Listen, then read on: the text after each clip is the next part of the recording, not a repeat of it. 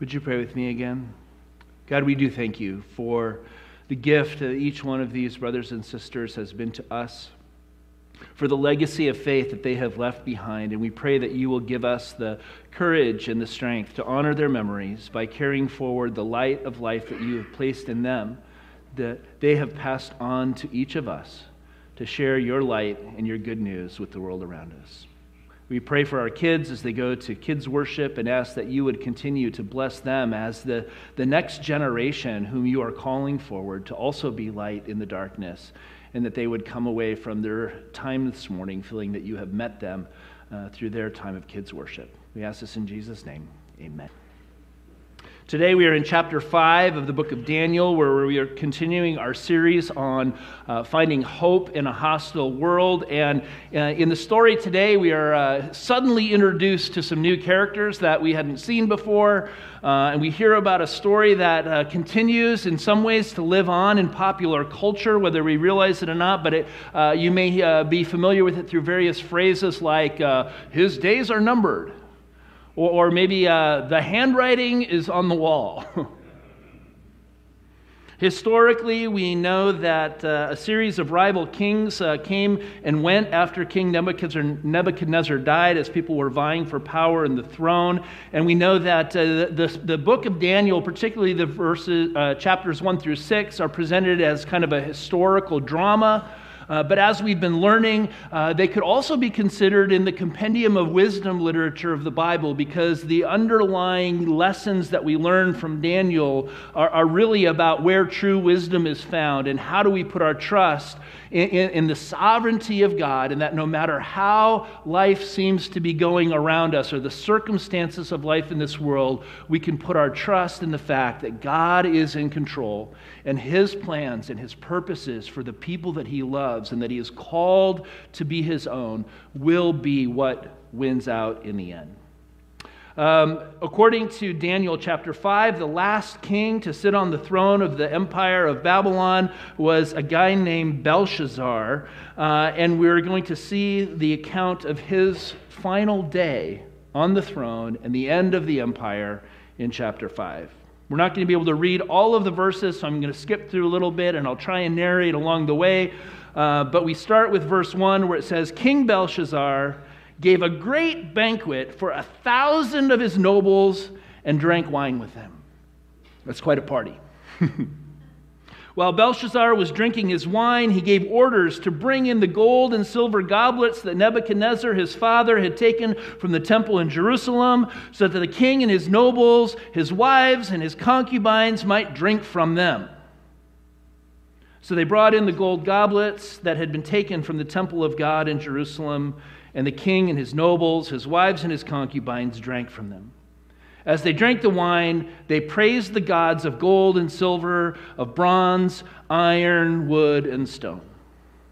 Suddenly, the fingers of a human hand appeared and wrote on the plaster of the wall near the lampstand in the royal palace. The king watched the hand as it wrote his face turned pale, and he was so frightened that his legs became weak and his knees were knocking. As you can imagine, that'd be a pretty scary situation, right? Now, uh, more literally, it says that the joints of his hips were loosened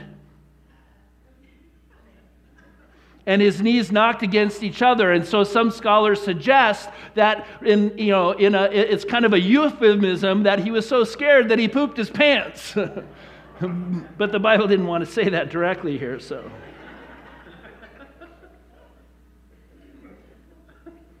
And so in verse 7, it continues The king summoned the enchanters, the astrologers, the diviners. Then he said to these wise men of Babylon Whoever reads this writing and tells me what it means will be clothed in purple, have a gold chain placed around his neck, and he will be made the third highest ruler in the kingdom. Then all of the king's wise men came in, but they could not read the writing or tell the king what it meant. So King Belshazzar became even more terrified, and his face grew more pale. His nobles were baffled. Starting to hear like sound like deja vu, right?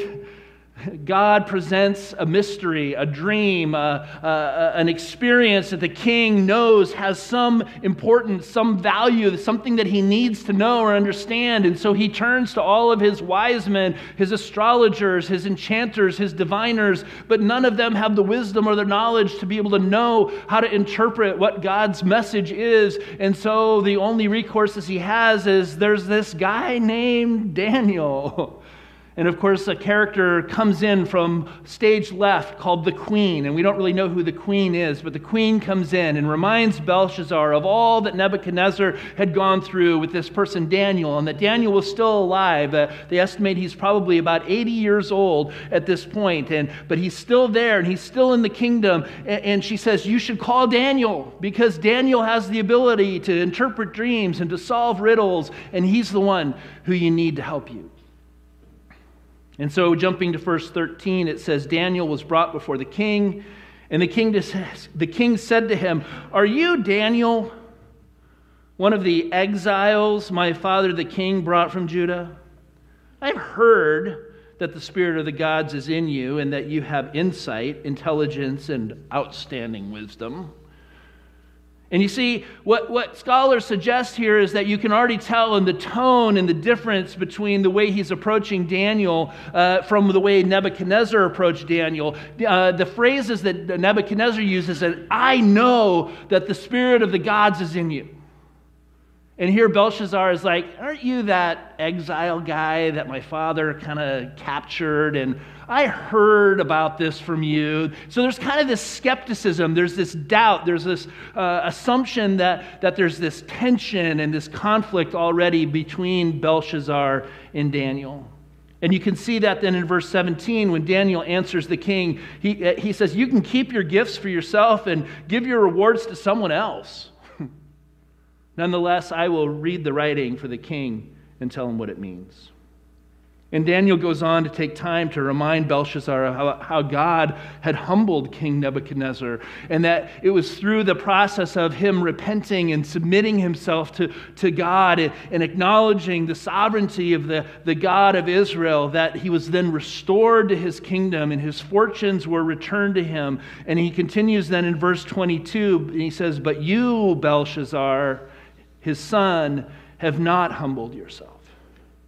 Though you knew all of this. See, he, he, he knew what was going on. This was not news to Belshazzar. He wasn't telling him anything he didn't already know. Instead, he says, You have set yourself up against the Lord of heaven. In verse 24, then he says, Therefore he sent the hand that wrote the inscription. This is the inscription that was written Mene, Mene, Tekel, Parsin. And here's what these words mean Mene, God has numbered the days of your reign and brought it to an end. Tekel, you have been weighed in the scales and been found wanting.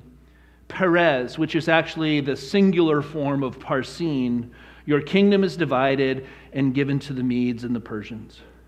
Then, at Belshazzar's command, Daniel was clothed in purple, a gold chain was placed around his neck, and he was proclaimed the third highest ruler in the kingdom. Woohoo!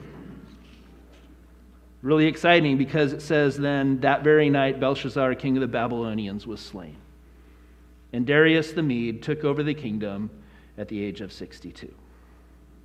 Now, I'd like to take some time to unpack some of the historical background here and, and to talk a little bit about the language of what's going on in this, this riddle of the handwriting on the wall before we get to some personal application of it, because I do find it, it's fairly complex and it's helpful for us to, to be able to understand what is our takeaway from this passage. Interestingly, uh, for centuries, there was no historical record of a king named Belshazzar in Babylon. So, for many years, people kind of assumed that here was another example where the Bible got it wrong. It wasn't historically accurate, and it just proved that it was all just fanciful writing from some people from ancient times. Uh, in fact, the last known king of Babylon, according to historical record, had always been a king named Nabonidus. But then, in 1854, references to Belshazzar were actually found in cuneiform inscriptions that were archaeologically discovered at the Babylonian site. And though he's referred to in the book of Daniel as the son of Nebuchadnezzar, the assumption is that simply means that Nebuchadnezzar was his uh, predecessor. Uh, the Babylonian inscriptions indicate that he was, in fact, the oldest son of Nabonidus, who was the last known ruler of Babylon, who went into exile 10 years before Babylon's fall and gave control of the empire to his son, Belshazzar. So when Babylon fell, in 550 BC, or no, that's when he went into exile. When Babylon fell, Belshazzar was actually the ruling uh, king within the capital. As in previous accounts of the book of Daniel, so here we see that the king can't understand the meaning of this writing, right? God has presented him with this conundrum. And none of his wise men can make heads or tails of it. So, at the advice of the queen, which they suggest this uh, queen figure is probably the queen mother, either it was Nebuchadnezzar's widow who was still alive, or perhaps the biological mother of Belshazzar who was coming in to try and advise her son. Um, but, but they say that all of his wives and his concubines were already in the party. So, the queen is probably some other extended family member.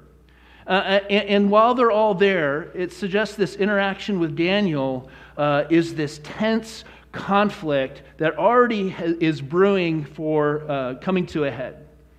Uh, da- Belshazzar is interrogating Daniel. He's reminding him of his status as a, as a captive. And, and as we said, the, the ways that he approaches him are expressing doubt and cynicism about who Daniel is.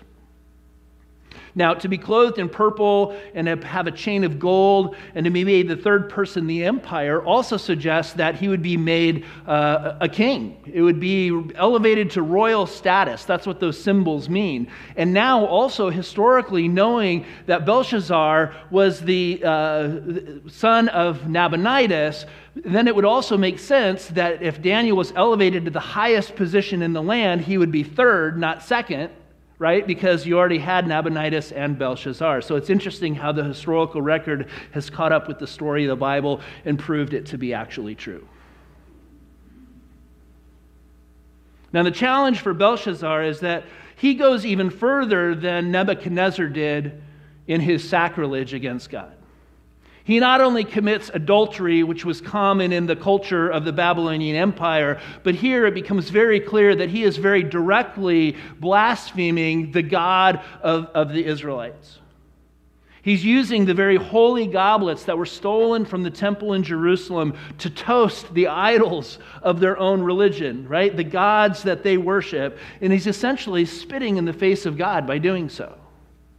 And so Daniel's response begins by reminding him of, his, uh, of Nebuchadnezzar, who, even though he too was prideful and arrogant and, and worshiped idols, nonetheless, he was repentant when God confronted him.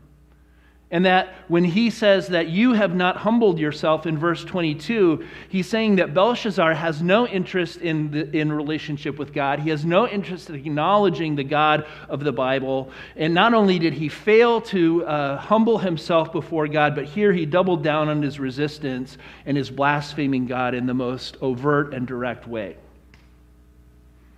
So Daniel proceeds to interpret the handwritten message from God, and scholars suggest that here in this uh, phrase, uh, mene, mene, tekel, parsin, mene, mene is simply kind of a reiterated for emphasis. Uh, there's three uh, root words that can be interpreted in a variety of ways. And so often, as with biblical language, there are layers to meaning that we miss when we just simply read it in English. Uh, but it, as a noun form, it, as its root, it could be a mina, a shekel, and half a shekel. Mina was a unit of currency that had a value of about 60 shekels, and 60 minas could, would make up one talent. So some have suggested that this writing could have come across as kind of a riddle, right? Uh, uh, mina, mina, shekel, half a shekel. Or maybe in our parlance, we'd say dollar, dollar, penny, half a penny. And to be kind of like, what does that mean, right? It's kind of a, a riddle using a noun form when the meaning is really its verb form. So the story also says that the Babylonian wise men weren't able to read it, though, uh, much less solve the riddle. So at the core of the story, we know Daniel was able to both read and interpret the writing, and it suggests the writing was in the common language at the time. So they uh, suggest that maybe there's something more going on. Uh, the writing was in the common language, but it seems that there are these additional layers to the meaning. And interesting, an interesting approach by scholar Al Wolters takes um, a compelling study where he identifies how these root uh, words that are formed by the three consonants, uh, which form either nouns or verbs, carry different meanings depending on how you add the vowels and then enunciate the words. So, in this interpretation, he suggests that the root words may have been written what in what he calls a kind of scriptura continua, where all of these consonants may have been mashed together into this long string of letters, which then have, would have been kind of unintelligible and kind of a, uh, in a technical academic parlance, gobbledygook. But you can see the three. Um, if we go back to the previous slide, we can see the three uh, gatherings of the, the consonants, and then if they're all kind of mashed together in this writing, that could have been what he's suggesting was on the wall. But then if you go to the next slide, um, when taken in their verb form, uh, they would be read in the green lettering there as uh, numbered and weighed and divided which is actually what we see in Daniel's interpretation, right? He says, God has numbered the days of your reign and brought it to an end. You have been weighed in the scales and found wanting, and your kingdom is divided and given to the Medes and Persians. And yet, in a, in a third layer that he identifies, all three levels of meaning, he says, carry the significance of being weighed in the balance of the scales. And in the red there, you could, you could also read, you could vocalize the words, and it says, He has paid out. So he's numbered your days and you know limited what he, he's given you all that he's going to give you. Uh, tikal is you're too light, you know, in the balance of the scales, you, you, you're not making the, the grade. And then Peraz could also be Persia, who's the ones who are going to come in and take over. Now, all of this is interesting, especially if you consider what is happening astrologically at the time. And the reason I say that is because we have to understand that Babylonian astrology was the first known organized system of astrology for religious purposes. And it was one of the two chief means at the disposal of these wise men and these enchanters and these diviners, or what we would maybe call priests today, for ascertaining the will and the intention of the gods. The other one was reading the uh, livers and entrails of sacrificial sheep, which was uh, kind of interesting. Uh, another note that I found is that clay models of sheep livers have actually been found all over different areas of the Middle East that were used as training models for how to teach diviners how to do this kind of reading of sheep livers. but again, the, I think the main point is that reading portents and omens in the stars and interpreting them as divine messages of the gods, with the reality that we know that on this very night, Babylon fell to the Persian Empire without any, any resistance, and the date was October 12th, 539 BC. It was the exact timing when the astrological sign of Libra was rising in the night sky, and the image of Libra is the image of the scales. Only God does stuff like that.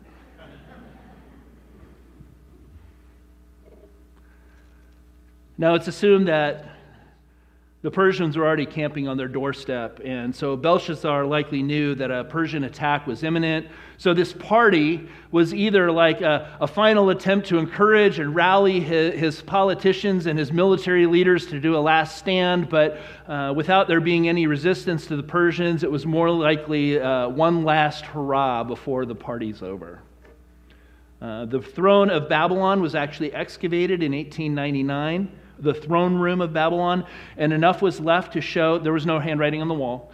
Um, but there was enough left to show that the walls had been covered with a, a, white gypsum kind of plaster, so that fits with the story, where the writing could have been very visible, especially if it, especially if it was placed near a lampstand, like the story says. So, how do we interpret this passage for ourselves? What do we take away from all of this? Again, I just want to suggest for us today a couple takeaways.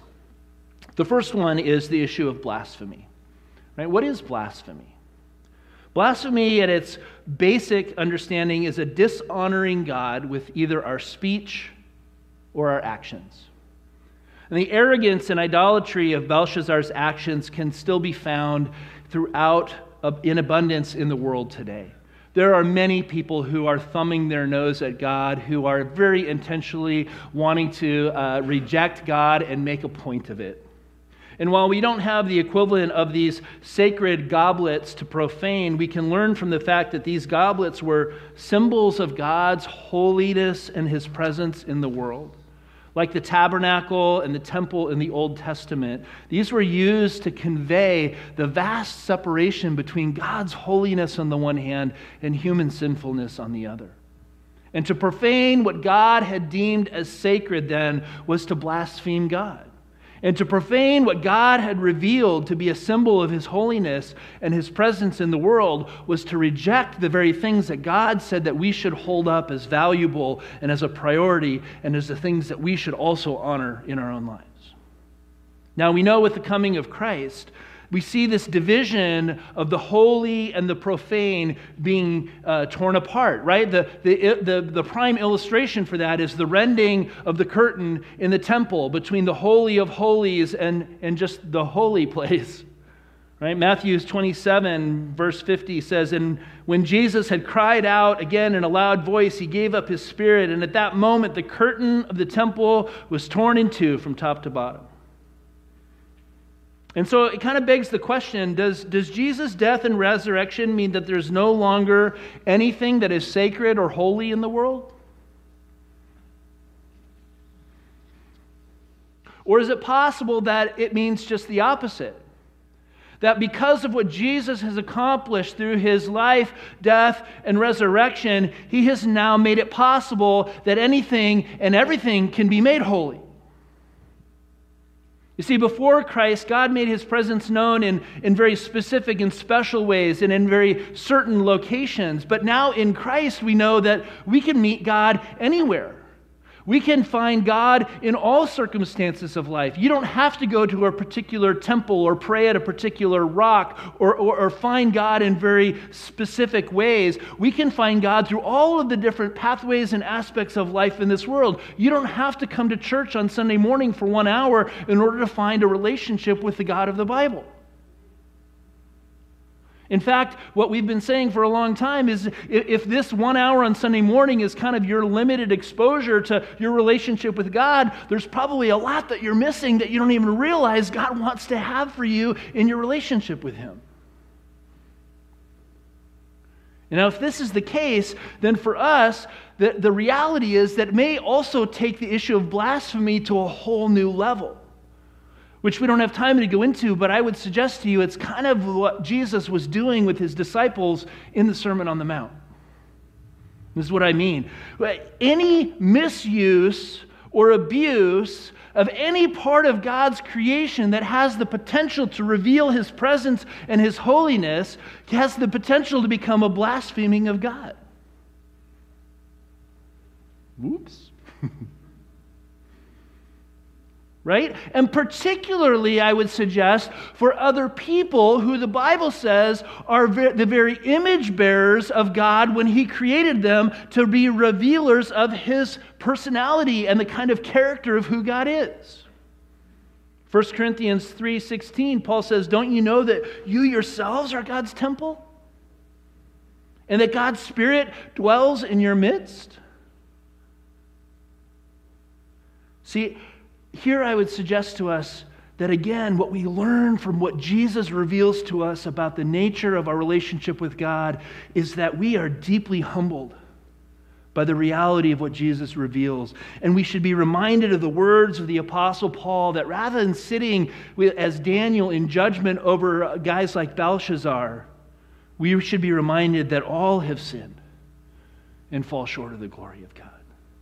And we must rely on God's mercy and, our, and grace for forgiveness for all the ways that we too profane the holiness of God and miss those places where God wants us to honor Him with our lives, but instead we end up, maybe intentionally, maybe unintentionally, thumbing our nose at what God is wanting to do for us and in us and through us. Which leads us to takeaway number two in the context of reading Daniel chapter 5 as a part of the wisdom literature of the Bible and not just as historical drama. There can be a temptation to think of the story of Belshazzar and Daniel as a kind of cause and effect wisdom. And what I mean by that is, is, is that uh, what made the outcome of Belshazzar's story so different from the story of Nebuchadnezzar, where Nebuchadnezzar was restored and Belshazzar was killed, is that we might not realize uh, how God's judgment actually works and that there is this cause and effect assumption that we can make that can miss the deeper point of what the story is trying to tell us. So, again, let me unpack this for us. On the surface, we might consider that Nebuchadnezzar repented and Belshazzar did not, so one got punishment and the other got restoration. And while that's true and is a factor of God's rightful judgment of Belshazzar, it shouldn't lead us away from the core understanding that the book of Daniel is all about, which we've been saying every week, is that no matter how it seems, whatever the circumstances are, God is always in control. And so while we might be tempted to apply the story of Belshazzar as a kind of cause and effect wisdom learning, that is, if you sin and you do not repent, God's going to punish you. Right? That would be one application of the story of Belshazzar. I would suggest to us that we have to be careful not to allow such an interpretation to take us away from the deeper wisdom that the story is trying to reveal.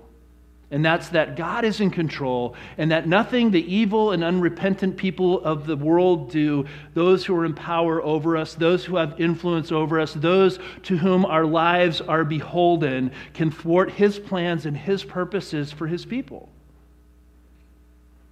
And so, if we're not careful, we can make the same mistake that Job's friends made. You know, remember those guys?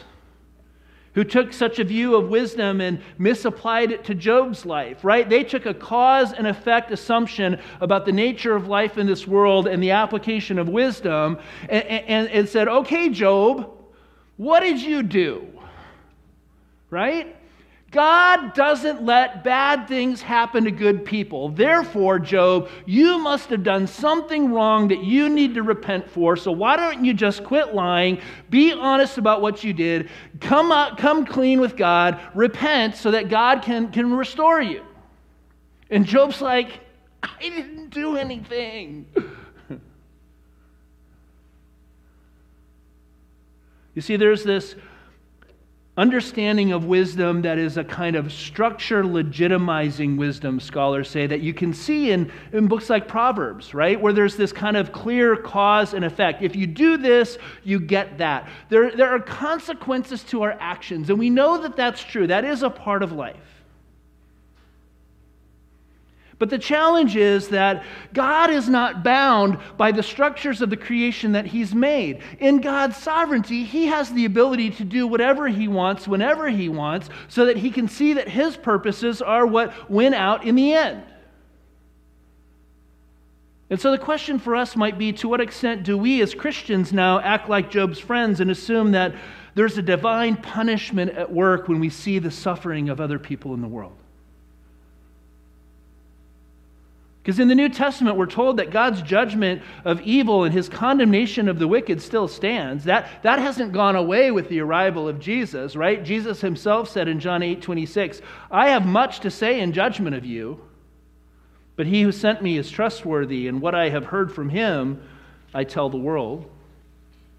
But there's also a clear message from Jesus that God's people and the followers of his Son are not in the position to be the ones to judge others.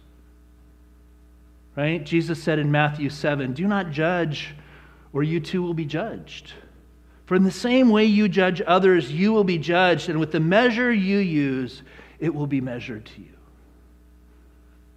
And so, while there's clearly a structure of cause and effect that we experience as, as we live in God's creation, God Himself is not bound to those structures. And again, the point of the book of Daniel is not about our ability then to take the wisdom and the knowledge that God has revealed to us in His Word and then stand in judgment of other people as if somehow we've gotten it all right, we know it all, and now we can somehow criticize others because, uh, you know, we don't have anything to work on on anymore.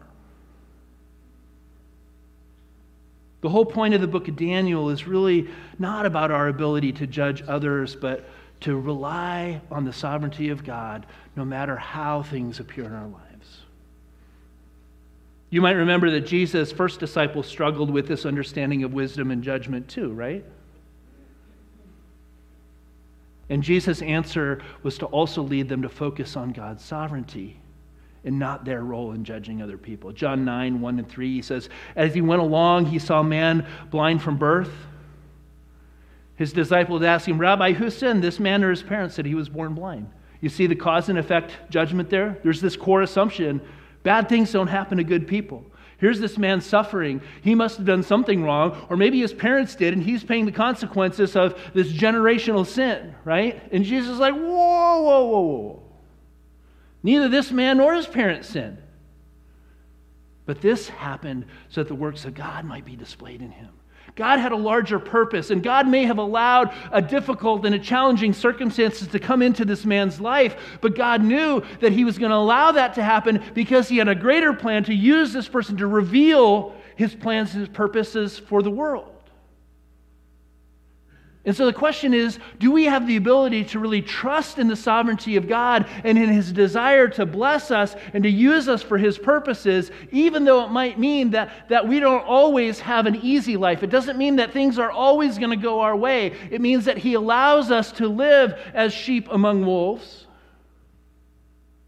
Or we can expect that when we say yes to Jesus and we uh, allow ourselves to be humbled by the sovereignty of God, that we now expect that that means God's going to take care of all of our problems and we should never suffer and we should never have any difficulty? And if we do, then we assume that God either doesn't love us or God doesn't care about us or God isn't watching what's going on in our lives because God doesn't let good things, bad things happen to good people.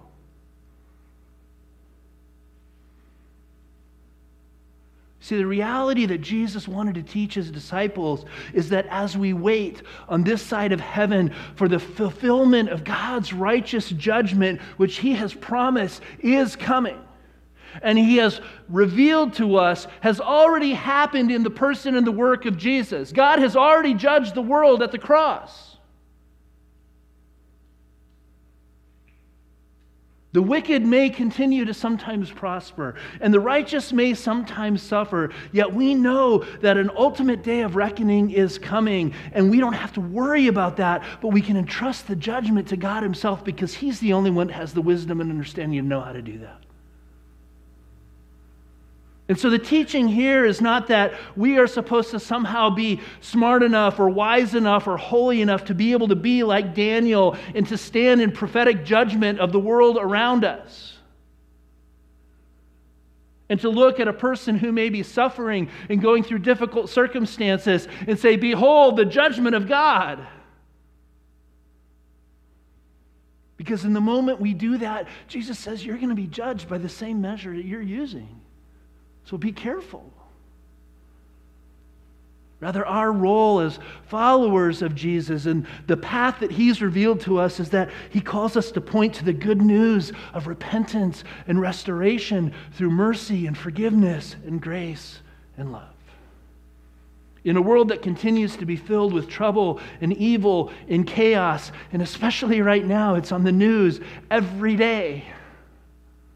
God's inviting us to offer words of life, not words of condemnation. And it doesn't mean that we remain morally neutral in the face of oppression and injustice or in the face of greed and licentiousness in a world that is going to hell in a handbasket, right? The point is that along with Jesus, we don't seek the destruction of the godless, we seek their restoration and their redemption. And that's, brothers and sisters, the very mission that God has invited us to join him in that he revealed through his son Jesus. Jesus didn't come to destroy the world, he came to save the world. And he invites us on that mission with him. Too often, I think the church feels like it needs to take the role of prophet to the world, prophet to the culture when God has invited us to take the role of priest or servant to the culture as Jesus has revealed. And a priest is simply a mediator between God and the world. It's somebody who's the bridge of relationship between people and God. And in order to be a bridge between people and God, you can't stand in judgment of people. You have to let God do that. You have to be a lover and a, a forgiver and a person who says, There, but for the grace of God, go I.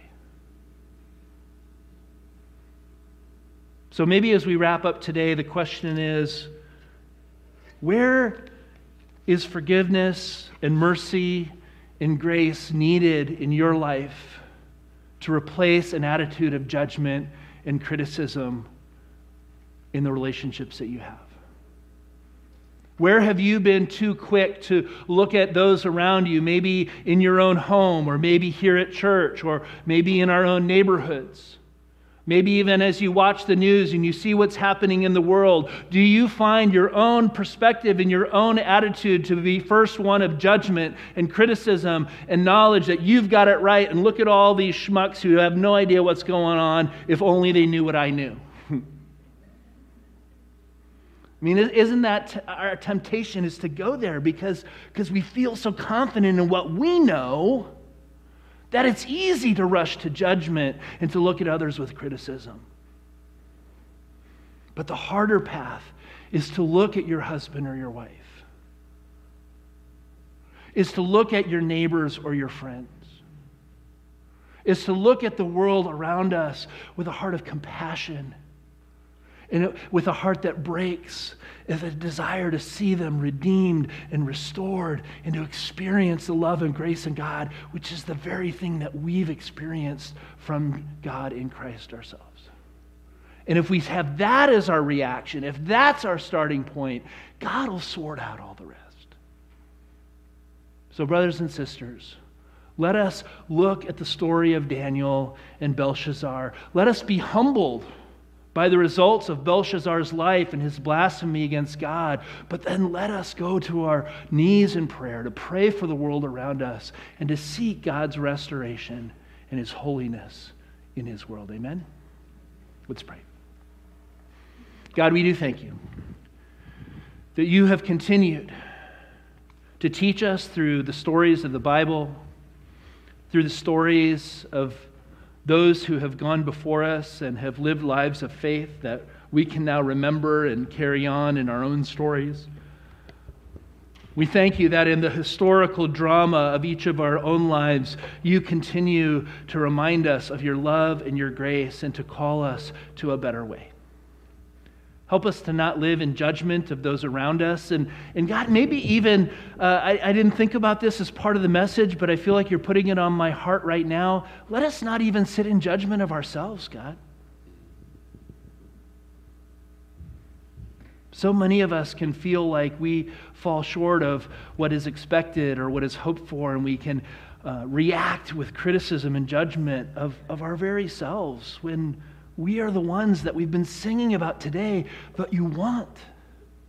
We are the ones that you love. We are the ones that you gave your life to redeem and to restore. So, God, give us hearts of mercy and grace for ourselves and for others. Restore our hearts of judgment with hearts of peace, and help us to be light in the darkness and hope in a hostile world. It's in Jesus' name we pray.